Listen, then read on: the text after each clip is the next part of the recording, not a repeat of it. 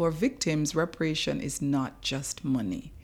It is important, and I don't want to, to make light of it, but that for victims, it is so much more than just money.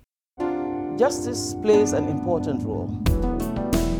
I consider this tribunal false tribunal and indictments false indictments. Such abhorrent crimes must not go unpunished. Proceedings will be long and complex. All rise. Hi, welcome to Asymmetrical Haircuts, a different view on international justice with me, Janet Anderson. And me, Stephanie van den Berg. You're here because you're interested in The Hague and justice, and you want to hear insights from a couple of journalists with asymmetrical haircuts, which would be us. Along with our female guests, who also share our desire to explain how and why justice actually happens for atrocity crimes. And today we're recording at Humanity Hub in The Hague, and you can hear maybe some office noises behind us. And we have with us Lorraine Smith van Lin from Redress. Hi, Lorraine. Hi, lovely to be here. And we're going to talk about the very knotty, very complex issue of reparations. So, just to start with, Stephanie, as the journalist explaining stuff, what are reparations? Reparations are when, after a conviction in a trial, um, the judge awards uh, damages or uh, some money or other things to victims who are recognized victims of that crime. Sounds like a good thing. Uh, things going well at the International Criminal Court with reparations. They've had a few trials. Are, they, are people getting some money? Not quite. It's uh, they had three cases where people are in the reparation stage, as the uh, ICC calls it, but um, they're not really seeing a lot. It's taking a, a long time, and that's part of what we want to talk today about. Okay, so Lorraine, what do we need to know about reparations and the International Criminal Court? Well, first of all, I think we need to know that reparations is a right of victims who appear before the ICC. In Article 75 of the statute which establishes the court, the Rome Statute, it provides for reparations for victims of the crimes within the court's jurisdiction, and that judges are able to make such orders. And reparations are important for victims because they are essentially not only what victims seek, but they are important because it's a way of remedying the harm that victims have suffered as a result of the crimes. And I would pause to say that reparations are not only about money, and I think that's a little bit the misunderstanding that people have. Reparations has several prongs. It could take, for example, the form of an acknowledgement that victims have suffered harm. So, for example, in the case of Al Mahdi, um, which is one of the cases currently before the ICC arising from Timbuktu in Mali, yes, you also had an acknowledgement that the the um, artifacts were destroyed. These are really important to victims as well. Cultural heritage is also very important. It can also take the form of guarantees of non recurrence. That, for example, a state has to indicate that it will not um, do the same action again. And obviously, compensation is, is one form of, of um, reparations, but as I said, it's not the only form. How do they get this right that you've described in order to, uh, to get some form of reparation? How do they become a victim? Well, firstly, um, it, it begins with an understanding of the ICC's structure the fact that the ICC has jurisdiction over certain types of crimes. So, for example, crimes against humanity, war crimes, genocide, and to some extent now, well, the, the crime of aggression more recently. In respect of those crimes that it has jurisdiction over, victims of those crimes who are also victims of the crimes for which the specific person has been charged and convicted by the court are able to apply to the court for reparations. How do they do this? In the beginning, they are able to apply to participate in the proceedings, to share their views and concerns, and to appear in the case as interested parties. They don't have to in order to apply for reparations, but they may. And many victims find that that process is also healing and reparative for them. But if they choose only to apply for reparations, they do that by using a form in which they indicate that they want to apply for reparations. And that form is administered by the registry, which is the administrative section of the court, and a particular section in the registry, the victim participation and reparations section, that you know provides these forms, make it available online for victims. We have to say that um, over the years, that process has not gone the best way. What do you mean? It, it, it has been difficult because it has moved from a 20 page form, and at some stage it was one page, and it has been difficult for victims to figure out which form should be used for which case. And, just to go back to the beginning, there's one point that you make that I want to lift up, which is really important, which gets misunderstood a lot that um, reparations can only be given to victims of the crimes that somebody is actually convicted for. So even if the court finds there are crimes or that people were victims of crimes, if the person is not convicted for that specific crimes, those victims cannot apply for reparations. And this is a bone of contention at the ICC as well. It is. It is a really difficult issue because usually the number of victims of a particular situation or case that the ICC is investigating may actually be reduced by the time you get to the victims who are eligible for reparations because only those that have been victims of the crime for which the person has been convicted. Let's use a more concrete example. If, for example, in as in the case of Lubanga, um, which is the first case before the ICC arising from the the, um, the the the ICC's investigations in the crimes in the Congo, Lubanga was charged with recruiting and using child soldiers. But there were, but and only that. But but what you have is you had evidence coming from girl soldiers from persons who were victimized as women, but no crimes of sexual violence were brought before the court. And even though it was the court accepted that there was, in fact, um, these crimes of sexual violence, because he was charged with, with um, using child soldiers and convicted of that, reparations is limited to the victims who are the victims of the child soldier related crimes and not any victims of sexual violence. So you can have millions involved in uh, a big lot of wars in a place. You can have thousands of people who've been affected in a specific area where the investigations have happened.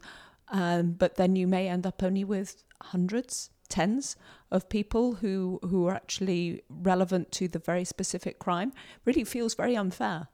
It does, and this is why the reparations mandate of the court is in some ways, I suppose, complemented by the Trust Fund for Victims, which has been set up as the sort of quasi administrative body to implement reparations. That body, the Trust Fund for Victims, was established by the Assembly of States Parties, which is the court's governing body of states, and to implement reparations, but also to have a broader mandate, which is the assistance mandate, which provides assistance to victims of crime within the court's jurisdiction, but who may not be victims of the specific crime for which one person has been charged. Because you can understand, Janet, that if you have victims and the prosecutor charges very narrowly based on her investigations, and she excludes several different types of crimes, and you have this massive pool of victims. The question then arises what of them? These could be people who live next to each other in the same village, but because of the ch- difference in the charges, they are not eligible. I'm also thinking how in, incredibly complex it must be for victims on the ground to understand all of this. They've got forms to fill in, and then they've got all these different processes going on. So it, it feels difficult, complex, um, badly organized. Is is that really how how it works, Lorraine? I would say no. I think the court institutionally has a structure in place to assist victims. Um, so, firstly, you have the registry, which I mentioned before, and the specifically the victims' participation and reparations section of the registry that is mandated with ensuring that victims are able to participate and also able to apply for reparations. They are pretty good also in collecting data about victims to make sure that the court has enough information about the scope of the victimization. So you have that body. In addition, the ICC has provisions under its rules for victims to be represented by counsel. So legal representatives of victims play a key role in informing the victims who are their clients about the processes at the court, including the, the, the possibility of applying for reparations. So that facility is also there. Thirdly, you have this administrative body, which is the trust fund, which has a an independent mandate to assist victims, but also to inform victims. And of course, the court has a broader overarching responsibility as part of its outreach strategy to inform victims about their rights at the court. So, with these structures in place, of course, what you need now, and something we have mentioned, is the is synergies. They need to work together to ensure that victims have the information that they need. So, Lorraine, who is we when you talk about um, reparations and what you recommend and what you find? Well, I work for Redress, and Redress is an international human rights organization that has focused for years on ensuring justice for torture victims and victims of gross human rights violations. Redress was actually started by a torture survivor 25 years ago, and our mandate is to ensure that victims of these crimes get justice and get reparations. And so we represent them in national and international courts to make sure that whatever needs to happen to standardize laws concerning justice, I mean, reparations are standardized. You are actually one of the authors of the redress report called No Time to Wait Realizing Reparations for Victims Before the International Criminal Court. This is a bit of a depressing read. We're talking a lot about synergies, but you're also kind of indirectly addressing the judges. What can the ICC judges do better? One of the things that we've said in the report, and we had to take a very realistic approach to this report because we we didn't want to glamorize the issue of reparations and what we see happening now. Redress has been been talking about reparations for several years. We are also the coordinator of the Victims' Rights Working Group, a network of over 300 NGOs working on victims issues who work directly with victims on the ground. And we have seen and heard that victims have waited for a long time in trials that have been protracted the case of Bemba, for example, 10 years of waiting. We understand that criminal trials take a long time, and international criminal trials in particular seem to take long.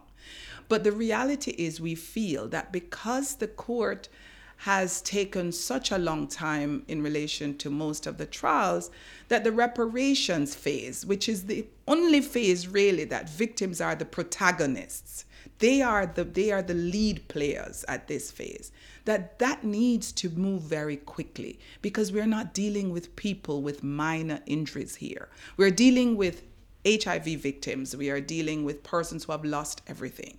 And if we are serious, then we are going to have to move quickly.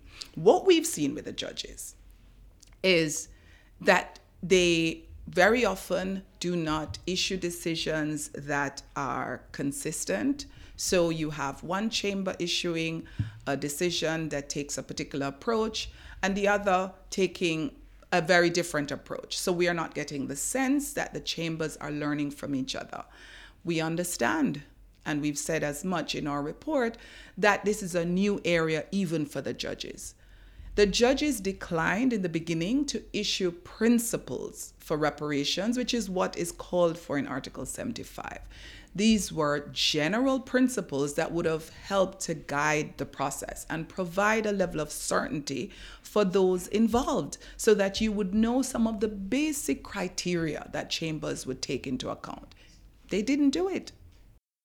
What you want from the judges is to kind of two things they need to speed up this reparations phase and yes. they have to give an outline of what to expect for victims. Exactly. And we have seen, I have to say that even since the report has been published, we have I've looked at some of the decisions and I'm seeing where the judges are more clear. In a recent decision, for example, in the Al Mahdi case, the judges were very clear about what they expected of the trust fund.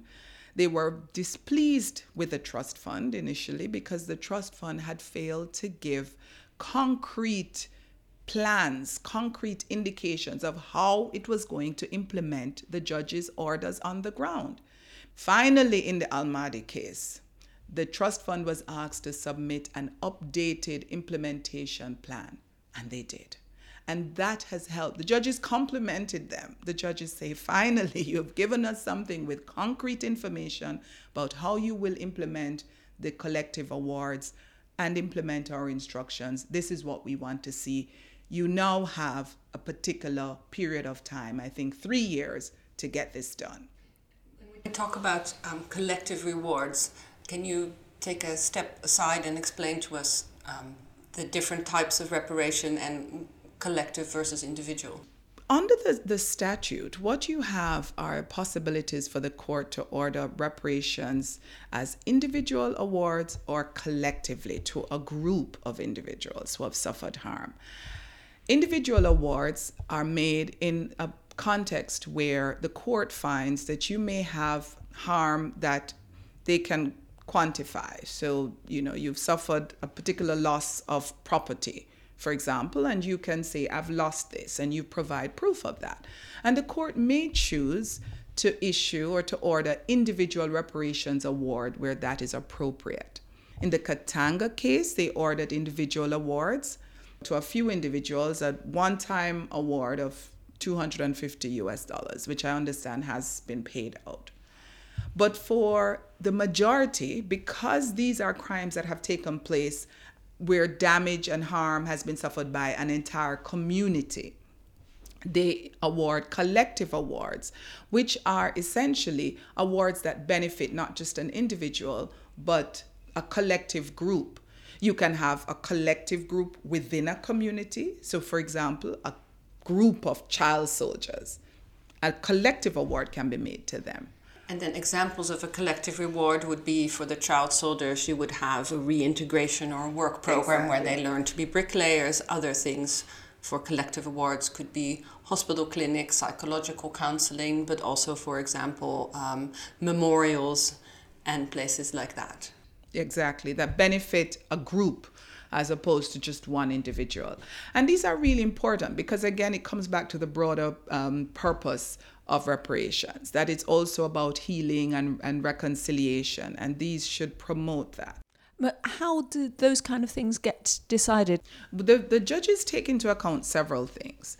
Um, the, the process is, as I mentioned, the victims themselves may apply for reparations, and in the application form, they indicate the harm that they've suffered.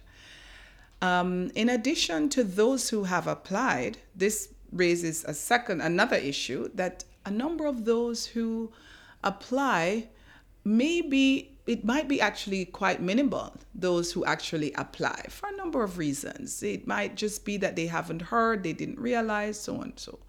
And so the judges may invite the registry or the trust fund to go and check whether there are other potentially eligible victims and invite those potentially eligible victims to apply and this is also an issue that created a bit of tension at the court as well.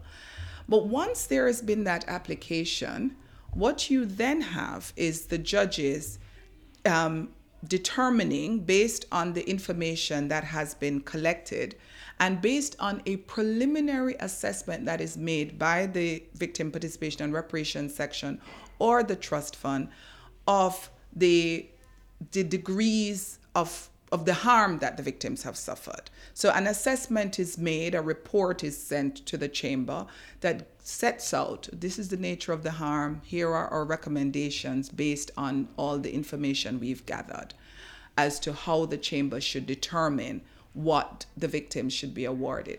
And then, thirdly, you still have the possibility for the chamber to benefit from experts So, experts can also assist the chamber in determining the scope of harm, the scope of victimization, how to quantify or put a price to the harm that these victims have suffered. And so, all of those factors taken together, and of course, the chamber's own discretion and knowledge applied to that, the judges then come to a determination of the nature of the harm that the victims have suffered, you know, how much should they value that harm. And that's always hard. So it's a, it's a complex issue, but they do have a, a, a process that they use to determine that. And your organization talks to a lot of victims directly in the field, and maybe you have as well. And what did they tell you that they want? For this report, we didn't have the chance, unfortunately, to, to directly speak to the victims on the ground. We spoke more to their legal representatives. But I do work also in Uganda. And I had the chance to speak with victims because we have victims forums, but also with persons who work directly with ICC victims. And the feedback is that compensation, monetary compensation, is only one of the things that they want. They do want that. That is a priority. They want economic empowerment. They want to be able to put their lives back together. But they also want acknowledgement. They want guarantees of non recurrence. They want to be able to assist it in ways that money cannot help them. So I give you a, a, an example, which is not necessarily relevant to the ICC at the moment, but in at the Barlonyo massacre site, it's the site of one of the biggest massacres in, in Uganda, in northern Uganda. And the victims there simply want an acknowledgement of the number of persons who were massacred or who are still disappeared. That's all. Because at this stage of their lives, they do want economic empowerment. But at this stage, if they have that formal acknowledgement, that is reparative for them as well. So I think it's important for us to, to note that victims also want more than money. I wanted to turn to the Trust Fund for Victims itself. I'm conscious that the Trust Fund for Victims says it's underfunded and doesn't have the capacity always to do all of the work that the that the court is asking it to do. Is the Trust Fund for Victims able to to do its work well? The Trust Fund does have and has had capacity challenges. Um, it it hasn't had the number of staff that it needed to um, to respond to the responsibilities that it has. The reality is that what it is now seeing is that for several years, because of the protracted nature of trials, it spent a lot of its resources on implementing the assistance mandate in Uganda, for example, in the Democratic Republic of Congo. But now that there have been convictions and the reparations phase has started, you have a challenge where they don't know what to do in relation to reparations. And I found that the last couple of years has really been about finding their way. How is this to be done? The problem with that is that that has an impact for victims. Just this morning, I read that victims in the Lubanga case, that the judges were still saying, Tell us, trust fund, how are you going to implement collective reparations? Give us more clarity on the partners that you will be using to implement these collective awards on the ground. And how long is that? How long has it? I mean, that's the first trial at the ICC. It started years ago. Exactly. You're talking the first reparations order in Lubanga, 2012. The case itself was the first to come before the court. And so we're talking about in 2006. We're starting to get towards a generation. Two th- 15 years when we did our calculations in terms of when the crime itself is alleged to, to have taken place. It does get frustrating. Thanks very much, Lorraine and Stephanie, for um, that, I think, really interesting discussion on reparations. Now, on this show, we also like to put a couple of questions to our guests, the same three questions. So, our first one that we always ask is Is there something that nobody ever asks you on, on this topic that they should have asked you? I would say that nobody ever asked what I think really can be done to fix this. I think that you can actually fix this by bringing persons together um, with victims and letting them really listen to the victims themselves. I have been moved tremendously by my work in northern Uganda recently that victims actually, contrary to what a lot of people think, know what they want. And what they want is much less complicated than people think. And if I were to have the chance, I would bring those victims to The Hague at a moment when we are having these wonderful policy discussions, the moment when we're discussing millions of dollars of revenue for the court's work, I would open the doors and let them speak to states parties in that great auditorium that they have. And maybe that would have or would make a difference in terms of how people view this. And tell us what's the one thing that people get wrong about reparations or maybe get wrong about your job and what you do? I think the one thing people get wrong is what reparations really mean. to be honest, I think I've said it and maybe it has come out. And that is that for victims, reparation is not just money. It is important, and I don't want to, to make light of it, but that for victims, it is so much more than just money, monetary compensation. And it's important to know that because that will give people the opportunity to begin to think creatively about how to address some of the other aspects of reparations, um, including those that we've mentioned before, like acknowledgement of the crimes um, that money just cannot pay for. And I think this is why Dr. Denis Mukwege is so much, in my eyes, a hero for me. And Dr. Denis Mukwege, as you may know, is the um, recent um, winner of the Nobel Peace Prize. He has done so much for women victims of sexual violence through the Global Survivors Network that the Mukwege Foundation has established, but just through allowing victims to speak. And it is when they speak that you hear that it is not just about monetary compensation. Get creative. I think I, I cannot stress that enough. Get creative. You know, in in, in, in the Ukraine, in, in, in, in other parts of the world, I'm trying to remember now, you may have to edit that out. there is the government put in place, for example, a pension plan for victims of sexual violence. How about that? How about doing something other than saying we want to give them individual cash awards?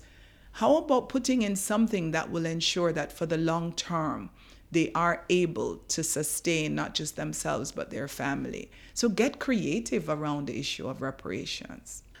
Our last question is Have you read or seen something that you'd like to recommend that really changed the way that you saw your work or your life? I've read so many things recently that I that has changed how I see my work and it is very very difficult to say that the most recent thing that I've seen is actually a commentary on the ICC.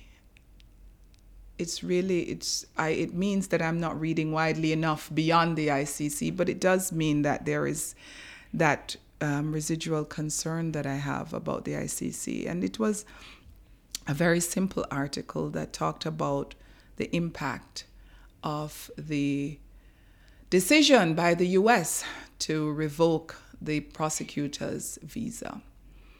and what that translates to in terms of our understanding of multilateral cooperation and the importance of a court like the ICC.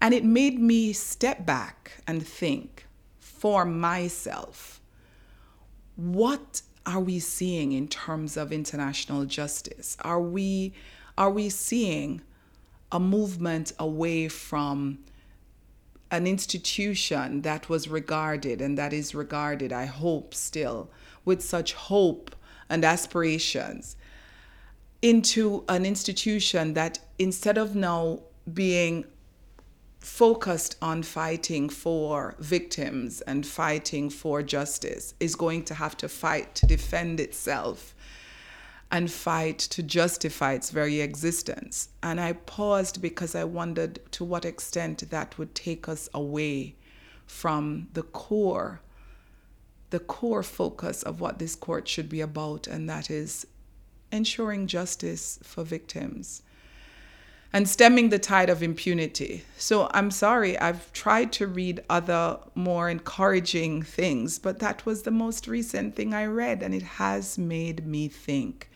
And it has made me decide that we have to redouble our efforts and to make sure that despite all of the the naysayers and despite all of those who have come against the court, it is important, certainly for those who are looking to the court as a source of justice that we continue the work.